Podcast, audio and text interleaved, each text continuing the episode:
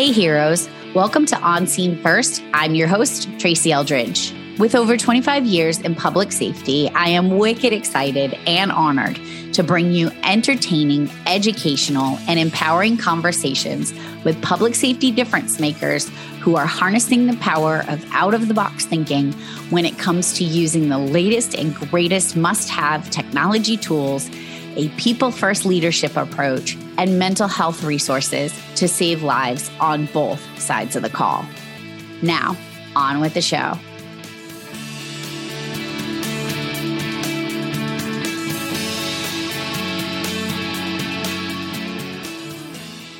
Welcome. I am wicked excited to chat with today's guest. I'm going to welcome her right out of the gate, Deb Rozeboom, and uh, I'm so happy I got her name correct because it doesn't it doesn't look exactly the way that that it sounds. So I'm I'm excited that I did that. So Deb is here from GeoComm. GeoComm was one of our sponsors for National Public Safety Telecommunicator Week back in April. And I just wanted to have them come on and talk about some of the amazing things that they're doing. Uh, but first, I just want to say, you know, Deb, welcome. How are you? Good. Thank you for having me. It's an honor to be here. Thank you. And I pass it on back to your folks. Thank you so much for your generous donation. Uh, each night that we went live and were able to give away a ton of prizes for telecommunicators across the US. So if you go to my website, even now on scenefirst.com, telecommunicators can start putting their name in for next year. So uh, I, I realize that I always often start adding it later and not as many people get to register. So you can go to my website. There is a tab for National Public Safety Telecommunicator Week. And so what you guys did, your generous sponsorship allowed me to ship all of the items that were sent here or that I had purchased and got here. Uh, yeah. And it was a lot. Like the, the post office looked at me like, they have little things you can click and ship and all that stuff. And I'm like, no, pumpkin, this isn't something that I want to do on a regular basis. This is like once a year stuff. So I just want to say thank you for that. Please make sure that um, it gets back to your folks that that that is what your your donation went to. So yeah, we were very absolutely. pleased. That's that's great to hear. Thank you for telling me that. I will make sure to pass it on. Yeah, super cool. So GeoComm is I when I was with Rapid SOS, you guys were one of the first partners that we had started partnering with to get, you know, high device space location built into integrations and things like that. So I get to know some of the folks on your team uh, pretty quickly. Right. But there was one really important thing that I want everybody to know about GeoComm. And so if you see them at a conference, you need to go up to their booth. You need to tell them Tracy sent you and ask them for a pen. Oh my goodness. You're you're one of those.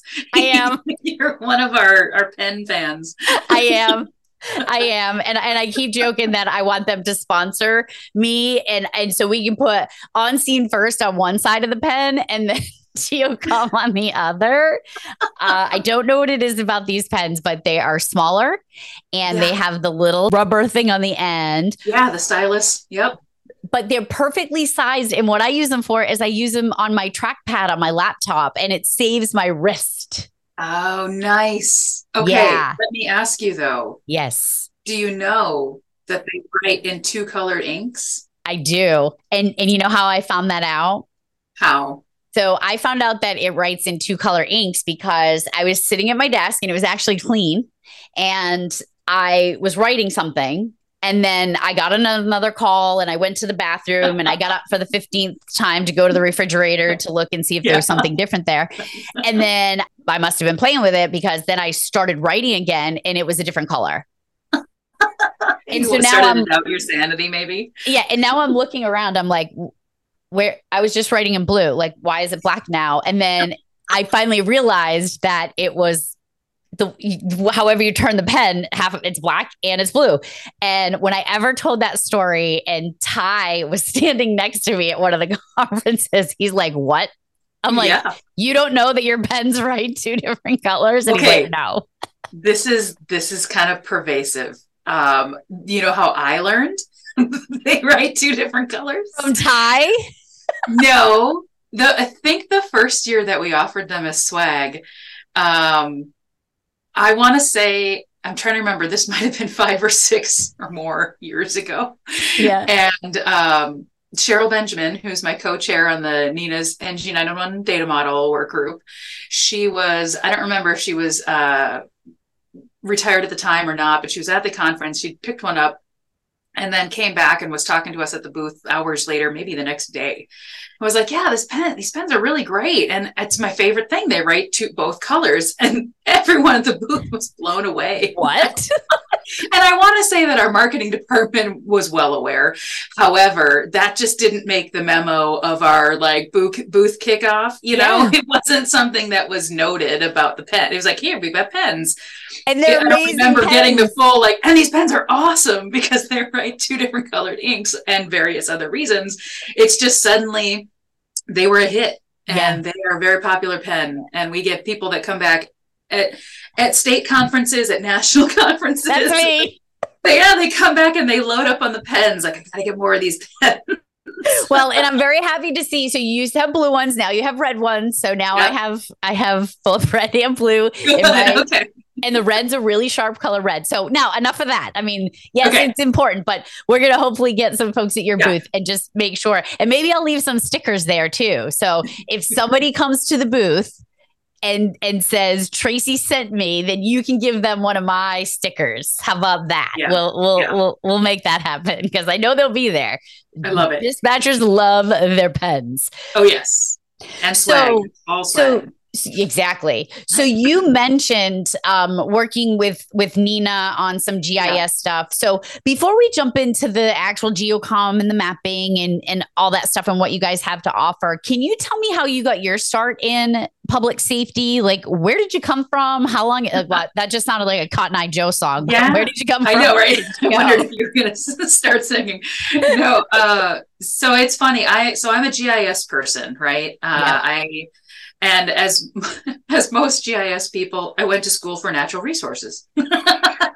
so you know okay. you go to you go to school for GIS. There's no there's no national programs or real study or coursework on GIS for public safety, or for certainly not for Next Gen 911. Um, sporadically, there's some universities and places that have developed coursework, but I went to school I don't, I don't know, I won't say the year, but in any case, they weren't giving classes on public safety GIS, right? So I was thinking I, I was going to do ecology and field biology and do all these wonderful things with the Park Service and whatever. But then every job I was looking for required GIS. So yeah. I was like, well, I should figure out what that is. And I went back and I ended up liking it so much. I did the master certificate, got my GIS. And then I was in St. Cloud, Minnesota. And hey, a local company was hiring for GIS folks. That company is GeoComm and I got into it and it's been almost 20 years wow. That I've stayed with them and I've done almost a dozen different positions at this point and it's from gathering the data, making the layers, you know, make gathering like field data. I moved to rural Georgia and and uh, collected GPS points of every quote habitable structure over six months and lived in a fishing village, and that was kind of wild.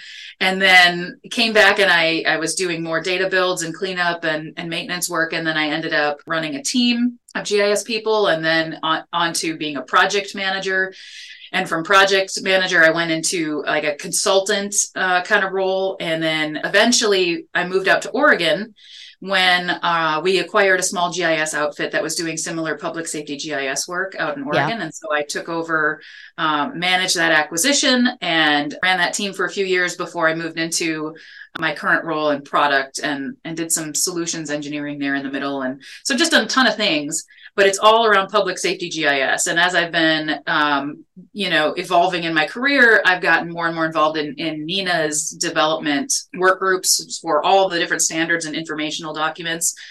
Um, anyone that's not aware, and most people are aware, right, of NG911 GIS data model. It's the structure for GIS data that's the fuel for all next gen systems, right? So and, and, and Deb, you'd be surprised at how many people don't, right? So we've been yeah. talking about this for a wicked long time. Yeah. And but there are there are definitely folks out there who are not familiar with it. So I I hope we can peel yeah. back some of those layers is just kind of give like the a general overview of it.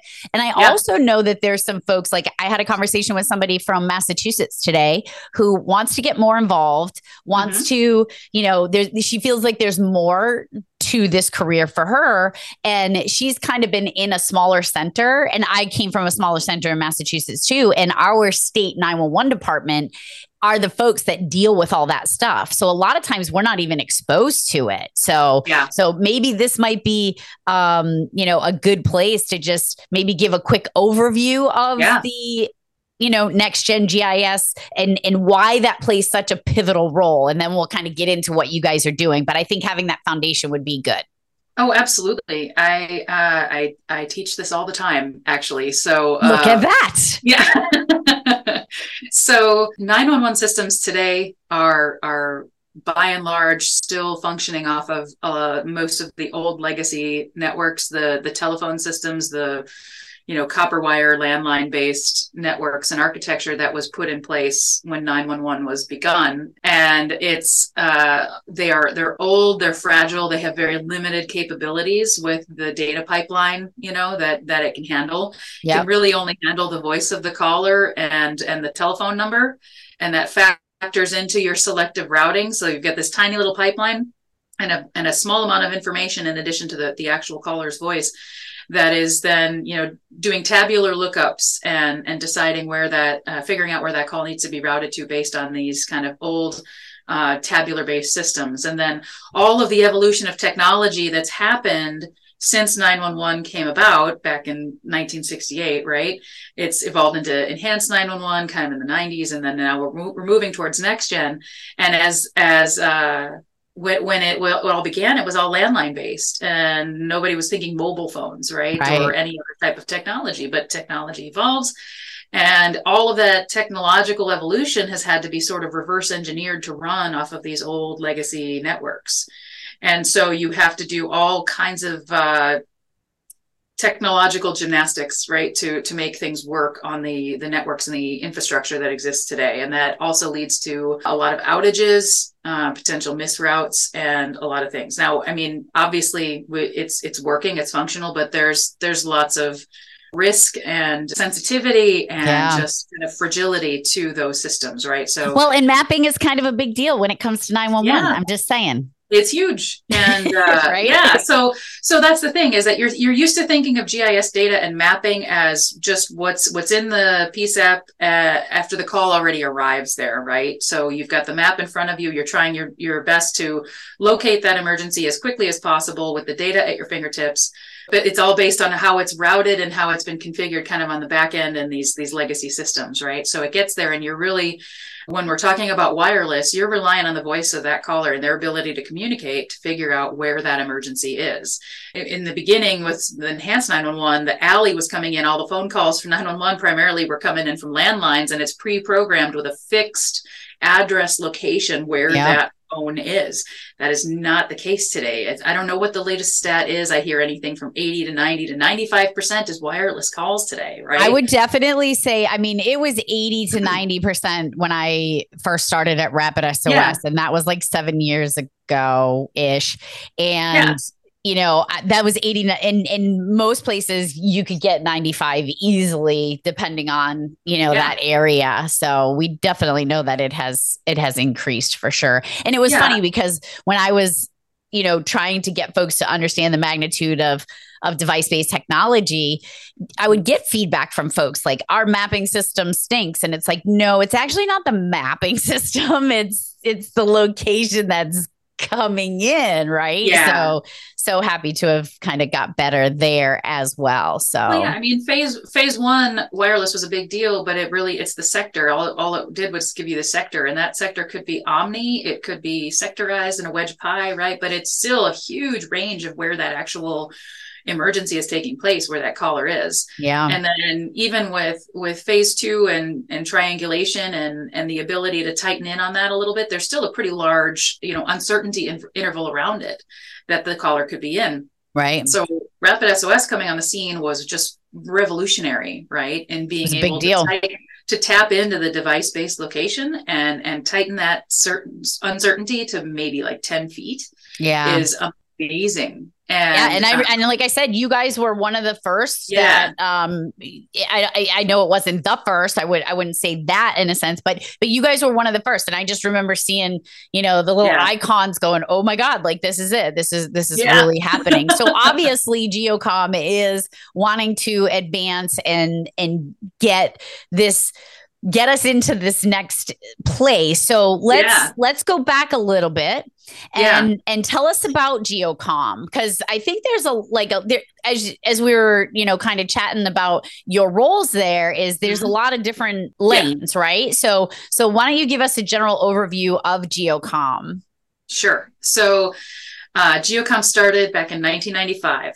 right? So we're, we're what are we leading up to math wise? 30, almost 30 years. Um, so oh my god that's i was as a baby dispatcher 96 yeah. So that's it's a couple years off, but let's not uh, do that math I know, and and there's some wild stories about the company and how it got started, and the first um, application that was built that they called Mapped ALI, which was you know a map to display your ALI or your landline 911 calls. Right, that's kind of how it all got started.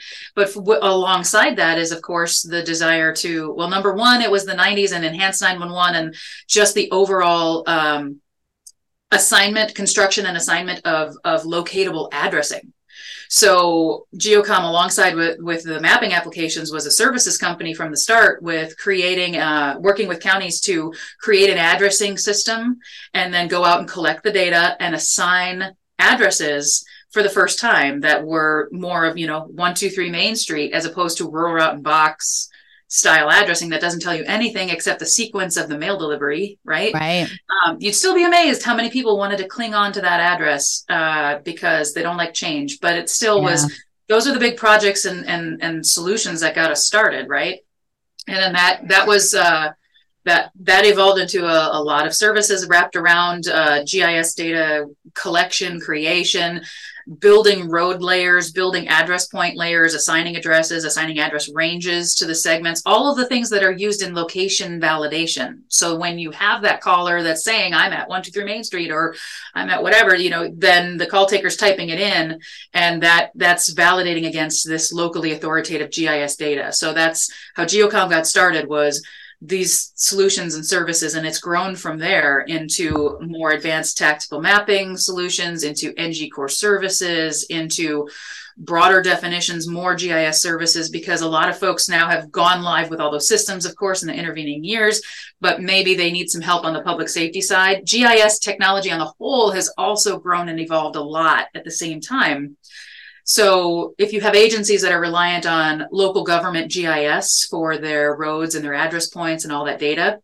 those local governments are also doing tax revenue uh, GIS data. They're doing public works utilities. They're doing parks and rec. They're doing on and on and on and on and on. So then public safety GIS is just one of a whole slew of priorities and not necessarily always the top. So we offer services to come in and say, hey, we'll help you. We'll clean up your data. If you need us to maintain it for your 911 systems, we can do that. We have, like I said, we've got our own mapping applications, cloud-based and, and desktop-based solutions. We have NG Core Services, ECRF, LVF, NCS, you know, just as we participate in the whole public safety solution ecosystem, what we've offered has grown as well. And then because we know how the systems work and operate and function, and then we're also building the data that fuels them. Because if we, we kind of touched on it before, but at the at the center of all next generation 911, at the center of all mapping is GIS data, right? yeah and gis data in the beginning and then through the enhanced way the enhanced time frame is is really about the map and the psap and being able to locate that caller. Next gen takes it the next step. It's also in the psap but it's being used before the call is ever placed. It's replacing your msag for validating your addressing and your locations right? Instead of checking against your msag you're checking against gis data. And then that information is being used as well when the call, the live 911 call is being routed. Your ECRF has boundaries now, spatial boundaries of the PSAPs that are going to be taking these calls. So you're not just looking at a list of roads and a high low range and everything that you'd see in an MSAG. You're looking at a polygon that says spatially, where do you take calls? And that's going to cover parks and wilderness and all kinds of spaces that aren't attached exactly to roads. to an you know? address yeah or, or addresses and you have to figure out you know what is your responsibility for receiving these calls and then determining if you're also dispatching and responding or then you know transferring elsewhere. But the point is that it's gis data that is first validating before the call is ever placed and then being used to route the live 911 calls based on the boundaries that are drawn and the attributes behind those those boundaries and what where in the network it needs to be sent. So well and and i think to where we are today like this should have been happening a while ago right so yeah. so to, finally see these things these yeah. things happening um two points i want to make one i'm never living at 123 main street because that is where everything right. happens exactly. and i use i use that address in all my training too right like 123 main street yeah, or it's Oak the, Street or Oak Avenue, or there's so many others. Yeah. And yeah. then the other thing is for my ENP study group students, she hmm. said ECRF. What is it? Do you remember? Emergency call routing function. So there you go. You're starting to hear these terms. And I think, yes. you know, with a lot of folks that are coming into wanting to take the ENP exam, everything you're talking about right now is yeah. stuff that we should be aware of. We should be knowing and understanding, especially when it comes to building out these these new systems. Yeah, absolutely. I think uh, NG911 content is is uh, being added more and more into the ENP exam as well. Oh yeah. Oh, not absolutely. that you have to be a technical expert on it necessarily. It's just the concepts and the, the it's it's being added more. I think when I took the ENP, it was something like 10% on you know technology gis stuff. Yeah and, now it, it's it's a sprinkling of next gen. there's, there's definitely there's definitely more on there now but it also makes sense. I know that whenever i would go to conferences and stuff i was always going towards the warm and fuzzy like yeah. how to like everybody in the center and i would shy away from anything technology. So I'm going to just start off by saying thank you for doing what you do because I could never, nor would I ever want to do what you do. There's too many details. yeah. My ADHD is not capable of doing oh, something oh, like like what you do. But I love that you love to do that because everybody yeah. has their lane.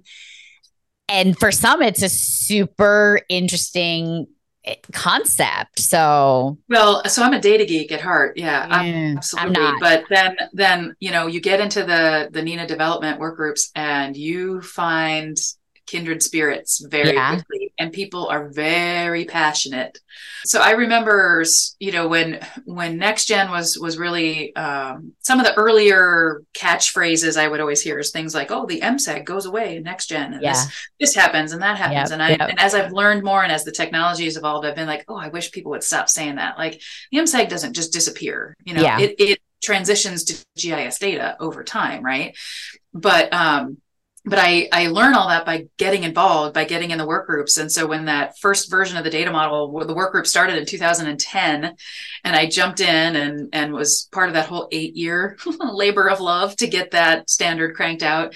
And then afterwards, when it became, you know, the next versions, that's when I uh, stepped into a, a, co-chair role in the group and you realize there's just there's so much that is going on and so much that still has to be documented and understood and technology is constantly going to be evolving right? It's nothing's ever done. People used to talk about end state i3 and I, even i use the term too. I'm like there's no end state. Right. It is it is constantly technology is constantly changing. So will the architecture not in a way that it's throwing everything out and starting from scratch each time. It's just evolving right? It's building and growing and and transitioning into new and different things. But yeah. but yeah you get involved in those work groups and and people are are real passionate. And yeah. it's usually it's on the the the technological concepts down to the placement of commas. Man oh yeah. I, I worked with Jim Marshall on the the NENA Wellness Standard, the yeah. transition from the 2013 standard, and and I realized, uh, you know, how challenging it is to number one, like it, yeah. like getting everybody together to have it. And we were doing it right smack dab in the middle of mm-hmm. COVID. Mm-hmm. But yeah. what I also know is it is important to get involved. Like I had yeah. never been on a NENA committee at that point, mm-hmm. And then I was kind of roped into being the chair and I had no idea what I was doing. But the best part about it is we had our fearless leader, Delane, who was, yes. you know, Yes. We miss her.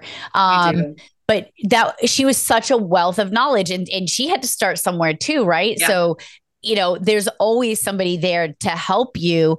Yeah. As far absolutely. as the those, you know, we'll maybe we'll talk we'll come back around to the, you know, to the to the working groups and stuff because it can be super intimidating.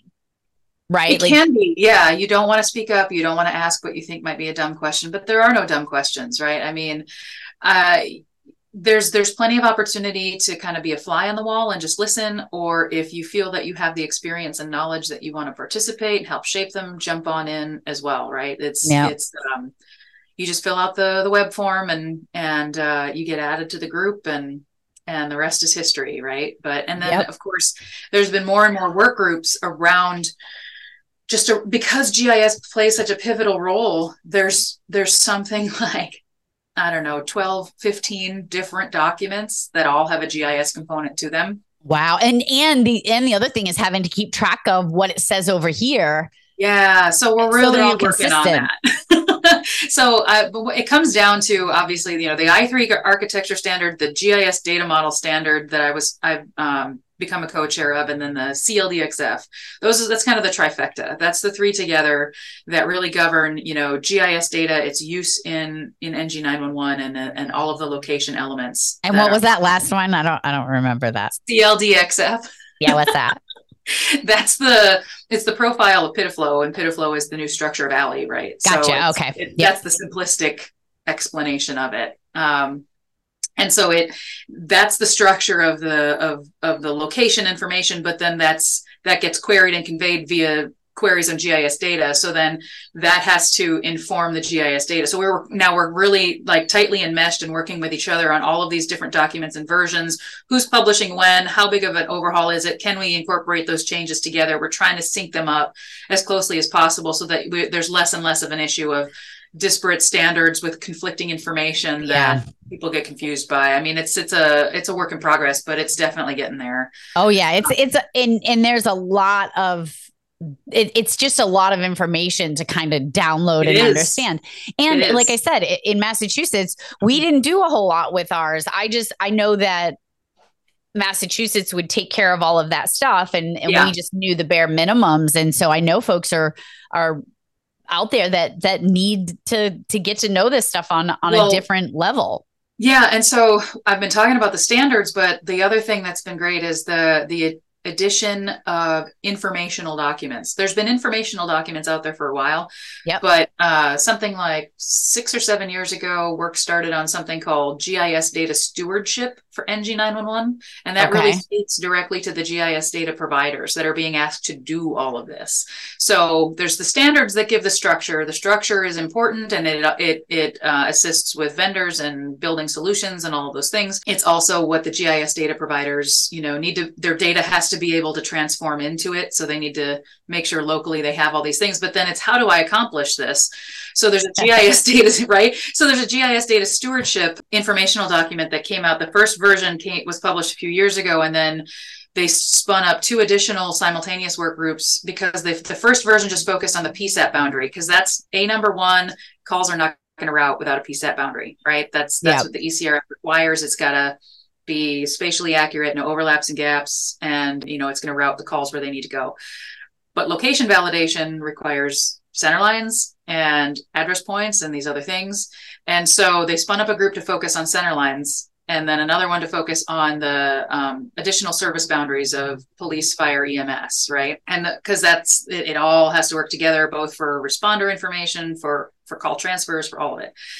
But so the the RCL road center line and the ser- emergency service boundaries, those actually just completed their work and they merged it into version one. It's gone through all of the processes and it's now in stable form. So in about, I don't know, one to two months, I think that will be officially published and it'll be a great expanded resource for GIS data folks to be like, how do I do this? And what yeah. do I need to be thinking about? Because again, these the GIS folks, they're doing tax parcels, they're doing utility data, water, sewer, stormwater. It's totally different requirements. Right, right. right. So, so, stewardship is good. There's there's other informational documents that are coming out that we're it, doing be- a better job of explaining it all and helping people that that are being tasked with all of this. So yeah because it's a yeah, big deal. Super, it, it, it is. It is a big deal. And so uh, I, I do have a question specifically about GeoComm as like some of the offerings yeah. that you have. But am am I correct in remembering that you guys play a significant role with the EPRC as well? Yes. The NENA, what is it? Enhanced PSAP, PSAP registry, registry and census. and census. Yeah, I had to look it up the other day because I always forget what the C stands for. Yeah, I know. But, I know uh, EPRC, and Yes. and so I remember the old, you know, NENA PSAP registry that when I first started at Rapid SOS, I was working off of, and it, it Yeah. was it was not wonderful, um, because it, you know, it was just dated, right? Yeah. Like you don't know, and there were just so many.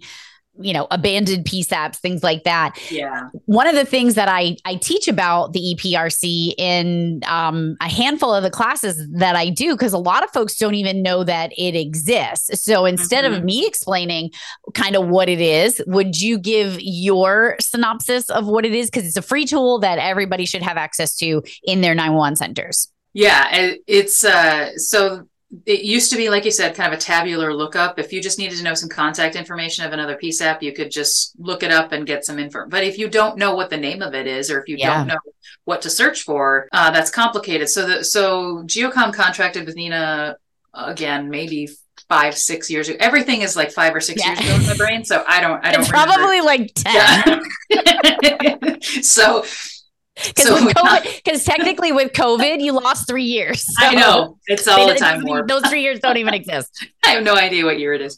So, so we contracted with NENA to turn the e- the the EPRC into a GIS based lookup system. So it was it was taking a you know publicly available base map. Um, and then taking uh, information about publicly available PSAP boundaries for the entire country. Now, publicly publicly available does not mean always current, relevant, et cetera. But Yeah. then it was ongoing services to work with these with all of the the PSAPs that have access to it and are participating in it. To we'll take their updated boundaries and make the adjustments as well, and then we publish it out uh, onto this this web map that people can access. And then in those circumstances that still happen all too often, where say somebody has a VoIP line and they move across the country and they don't update their address, right, and then the call gets rerouted states away from where it needs to be, Yep. which does happen and now you you're a call taker trying to desperately to search for an address that surely does not exist in your data because you're in Colorado and they're in Michigan right Yep. and you don't realize that until you start getting farther and farther into the call and then by that point you're delaying the response eh, you know all just longer and longer the more time you're you're taking to figure out where they are based on data that's just not in your data set Well, and I know So- a lot of folks too. So as I start talking about this, before I get into like actually what it is, what what, what you'll you know Yeah. jump in there too is, um, I will explain to them that you know how many of you are jumping onto Google. So once I identify, so with so uh, with Rochester, I lived in Rochester, Massachusetts. That's where I worked. There was a Rochester, New York, Michigan, Minnesota, New Hampshire, um i graduated from rochester minnesota right?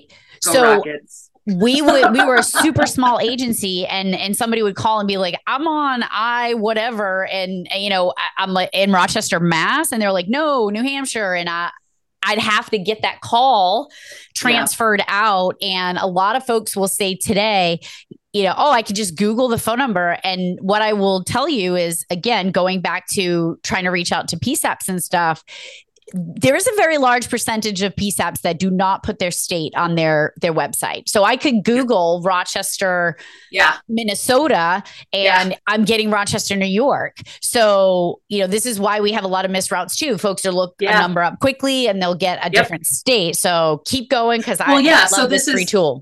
Yeah, so so to continue the analogy, right? If you're now now you can when you realize they're in a different state, you can go to an actual map and look up their address in, you know, look it up in a in a nationwide map Yeah. that is in the state where they're at. You can determine because it'll narrow in on the actual PSAP polygon for where they live, and you can pull the contact information for that PSAP directly from the map, so you know it's in the right spot, and then go through the motions that you need to do to tr- then transfer that, well, not transfer, but you know, get that PSAP engaged to handle that call, right? Because that's the other thing. What you know, ne- eventually with next gen, well, we would be able to just transfer that call, but exactly well and That's- sometimes that's- and i'll i'll just throw this out there too is i i had a couple of folks that hadn't manually transferred a call in a really long time and, and when the squid hits the sand and you have to figure it out so here's your reminder to go practice manually transferring a call from your agency to your next ag- agency Nice. just hint hint wink wink right because right, because you know it's going to happen now. You're going to Yeah. get that call. It's somebody else's flaming bag, and now you have to get rid of it. So exactly. So, your, so here's your yeah.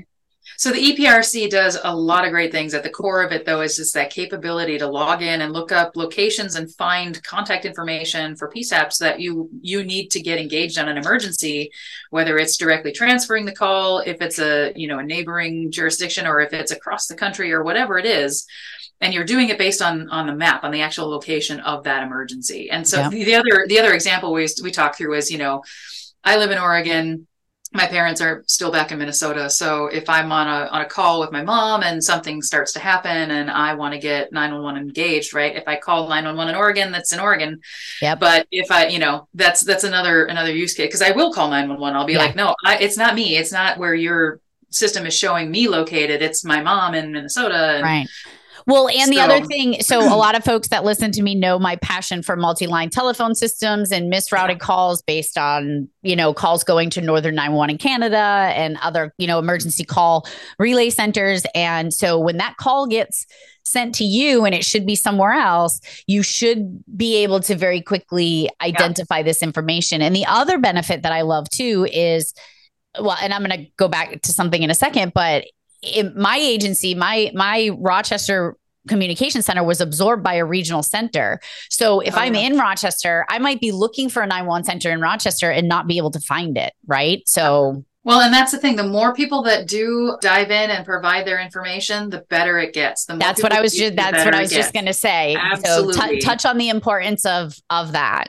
Yeah, and if I'm not sure if if you'll have the ability to put the website, you know, in the details of the podcast. Yeah, yeah, yeah. I would do that, and then uh, wh- whoever's listening, whatever PSAP you're a part of, you know, go check the link and see what it looks like for your area, and see if if you are a registered user or how you can become a registered user, yeah. how you can try to link up your GIS resource with um, submitting your data so that the the entire system can be improved. Well, because, because it, it's it's yeah. consistent with garbage in, garbage out, right? Exactly. So you Perfect. you yep. give them as much and i encourage folks every class that i do i think the email that you can reach out to until i get it in there is um, 911 eprc at nena.org and you email them and there's two different types of accounts. There's the frontline telecommunicator account where if I'm on the front line, I don't need anybody's permission to to to get access to that. I have to show that I work at a police department, right? That you have to mm-hmm. validate that information.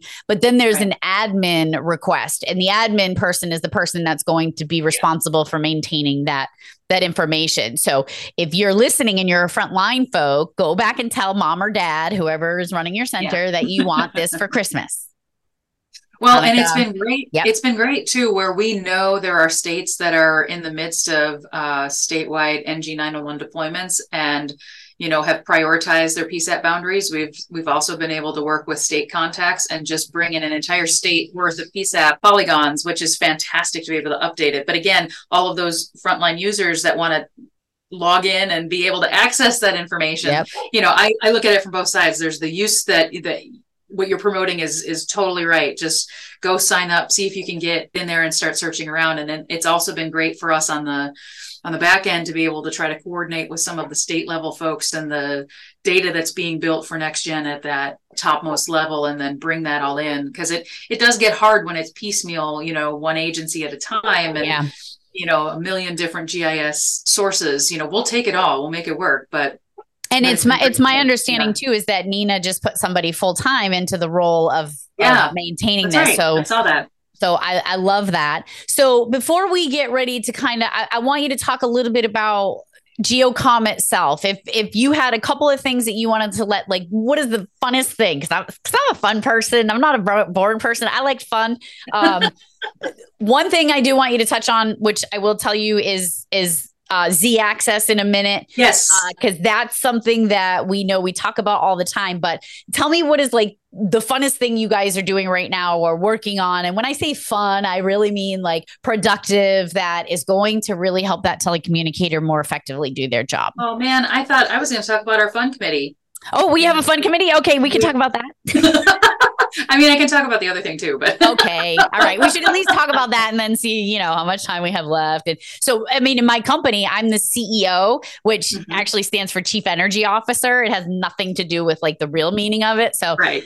Right. You know, we just, you got to have good energy. So, yeah. No, there, so, but really, I, I, the the people at GeoComm are are just uh, are really incredible. You know, I've got a, a great um, complement of coworkers that um, that are all very knowledgeable and passionate, and uh, and yeah, we've got a fun committee.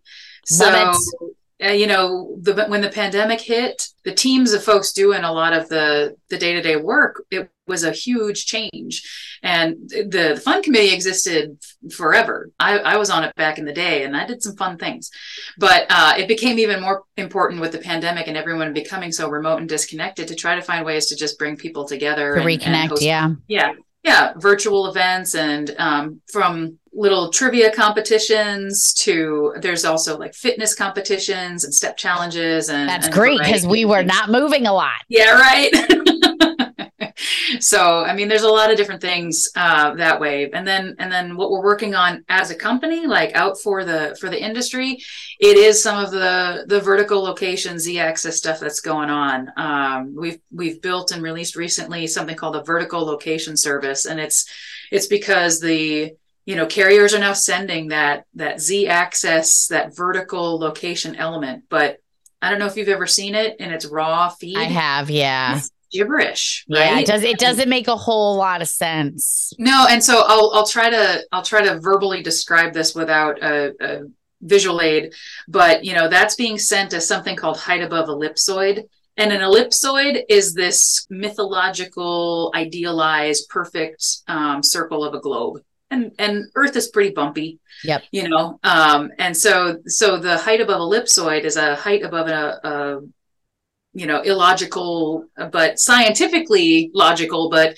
real world kind of illogical line right and so yes. when then you have to look at how to translate that into something called height above terrain because your terrain is where you have all your bumps coming in right and then and how far above the ground is and can we actually then translate into a floor number because each floor is maybe 10 feet or 12 feet or 14 feet or something. And so how do you take that value and then translate it? So so that's what we've built is something called a vertical location service that does that.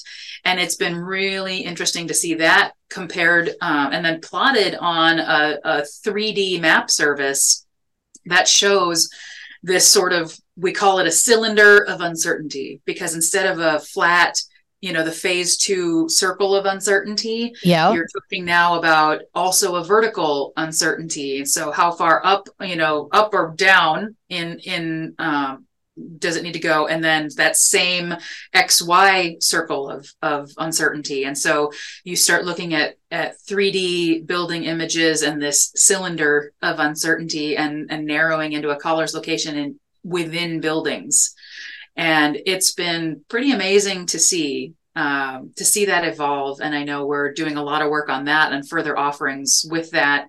We're also um, really looking at the um, school safety market and looking at mapping indoor spaces of schools to coordinate more effectively with yeah. with emergencies right? And building in all of those hallways and room names and and multiple floors of of data so that tragically when events I'm gonna say when when they happen right there's more resources available to help guide responders so that if callers are saying i'm in the gym or i'm in the choir room or i'm in the whatever you have those rooms mapped and labeled and and searchable and you know so it's it's pretty cool stuff. It's very very relevant you know very important work that's being done and it's kind of our, our latest offering. And that's in addition to all of the still very core, very important GIS data work for NextGen, because there's still a lot of that going on out there. Oh yeah. Um, and and whether it's services to help people get there, whether it's tools, you know, if you have a competent, good, energetic GIS department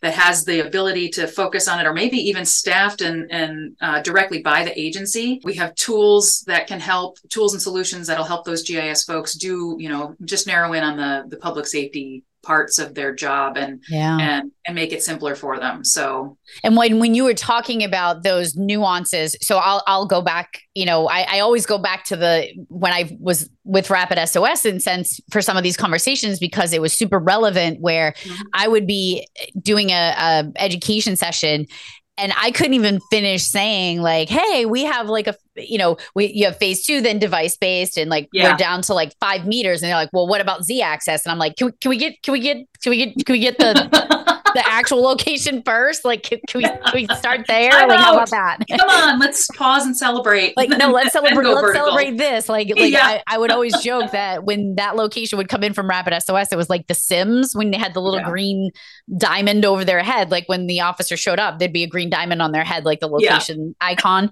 but as you were talking about that i was i was remembering when you were talking about like figuring out the floor numbers and stuff. So yeah. so two things came to mind as you were saying that. Number one there are a lot of buildings that do not have a 13th floor. Agreed. Right? yep. So that's a challenge. And number yep. two, I remember going to, I can't remember what state it was, but I know it was in Alexandria, um, Michigan, Minnesota. I'm not, I can't remember right off the top of there my head. There is in Alexandria, Minnesota. I don't know well, if that was the one you went to. Well, it, it, I think, I think it is, but I'm geographically challenged. So like, yeah, I'm super, like, if you're going to give me directions, please don't use words like east and west. Oh man. Like I'm going towards or away. Yep. right.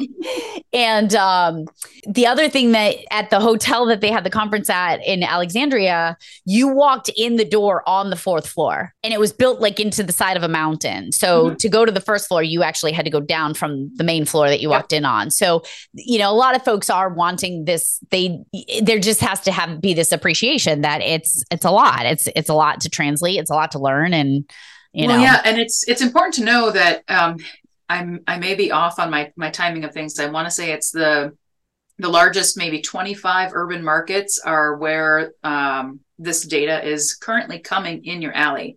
And it's going to continue to expand right? It, it will yep. eventually be the whole country. But it, what it means is you may already be getting it and you may not know it or you yeah. may not have your mapping or your cad system appropriately parsed to show it. Yeah and again right now in its raw form in the ALI it's it, it's not necessarily you know doing much for you. Yeah. Um, but that's where this translation piece comes in that makes it actually relevant and actionable that's and, huge. And it's, it's, it's, huge. It's huge. And it's so cool to see it because it's yeah. kind of like what? Oh, I'm trying to remember. I want to say that the entire United States with the exception of parts of Alaska, are actually negative in a height above ellipsoid value. Because, like I said, it's this theoretical model of the Earth. So the almost the entirety of the United States is actually a negative value when you see it come in for height above ellipsoid. But when you change it to height above terrain, you start to get your topography in there and your buildings and your floors, and you act it actually makes sense for where you are and the different elevation changes and things like that. So it's just uh, it's really cool to see it turned into something that makes sense because if i was to see a value that was negative i'd be like you know if i'm in colorado i'm not negative anything right? I'm right, mile right. city right? Right. So so it's just great to see it turned into something useful but it as we're you know releasing these solutions and things you just have to be aware too that it may be coming in your ALI it may be available and whether you, you may want to see it parsed out to begin with because uh, or maybe it's too confusing and too much information but just be aware that it's there it's yeah. and um, well, and start to look for it too. And I yeah. know so some directors, e- even even just the uncertainty. Mm-hmm. I I talk about the uncertainty values a lot in my classes. There's been an unfortunate uh, incident where that uncertainty uh, looking at the uncertainty could have have played a significant role because yeah. there was a question of were they here at this place that's named that or here with this place and and the yeah. uncertainty was like 25 meters so yeah. that's really close to to where you're looking at so to, to know that and when i talk about it you know, I'll ask folks, do you know where the uncertainty meters are on your ALI? And sometimes folks, they don't know. And sometimes it's right. not being displayed. And it's a matter of reaching out to your provider to say, hey, this is part of phase two information yeah. and we should be seeing it, right? Like it's yeah. been there. So let's use it, right? Right. But then on the flip side, I know, I know I knew where it was, and never in the history of ever did I say to my officer, yeah, I'm 95% confident it's within 3,000 meters, right? right? Right. But it there could come a time that that data that is available is is needed. So this has been a super cool conversation. Yeah, I agree. Thank you. You're very Thank, easy to talk to. Thank you. So.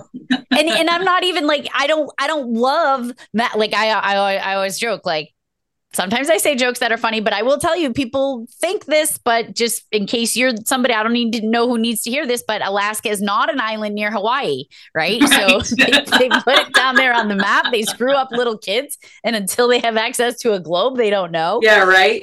but you know, I I appreciate you guys. Number one, I, I appreciate the time that you're taking to have a chat with me. Uh, yeah. I would love to, you know, chat more on some things, yeah. especially maybe with some stuff with the NENA yeah. ENP exam. Uh, you guys yeah. hold a lot of value with you know explaining some of these terms and and things like that. So definitely uh, excited to see how that looks. But we got to wrap up, and I'm bummed because we could we could just keep talking but i know we could very easily yeah so definitely go over uh, this podcast should be launching i'm thinking it's going to be launching right before national app co which is in nashville uh, mm-hmm. the first week of august so that's my hope so if you're hearing this and you're heading to to Nashville, make sure you go over and say hi yes. to the GeoComm folks and get a pen and and a sticker.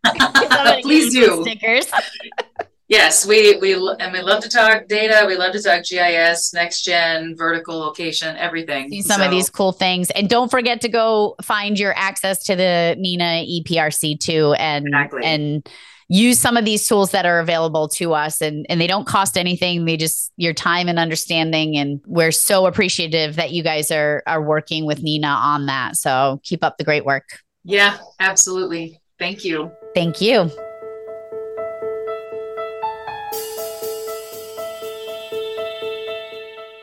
Hey, heroes.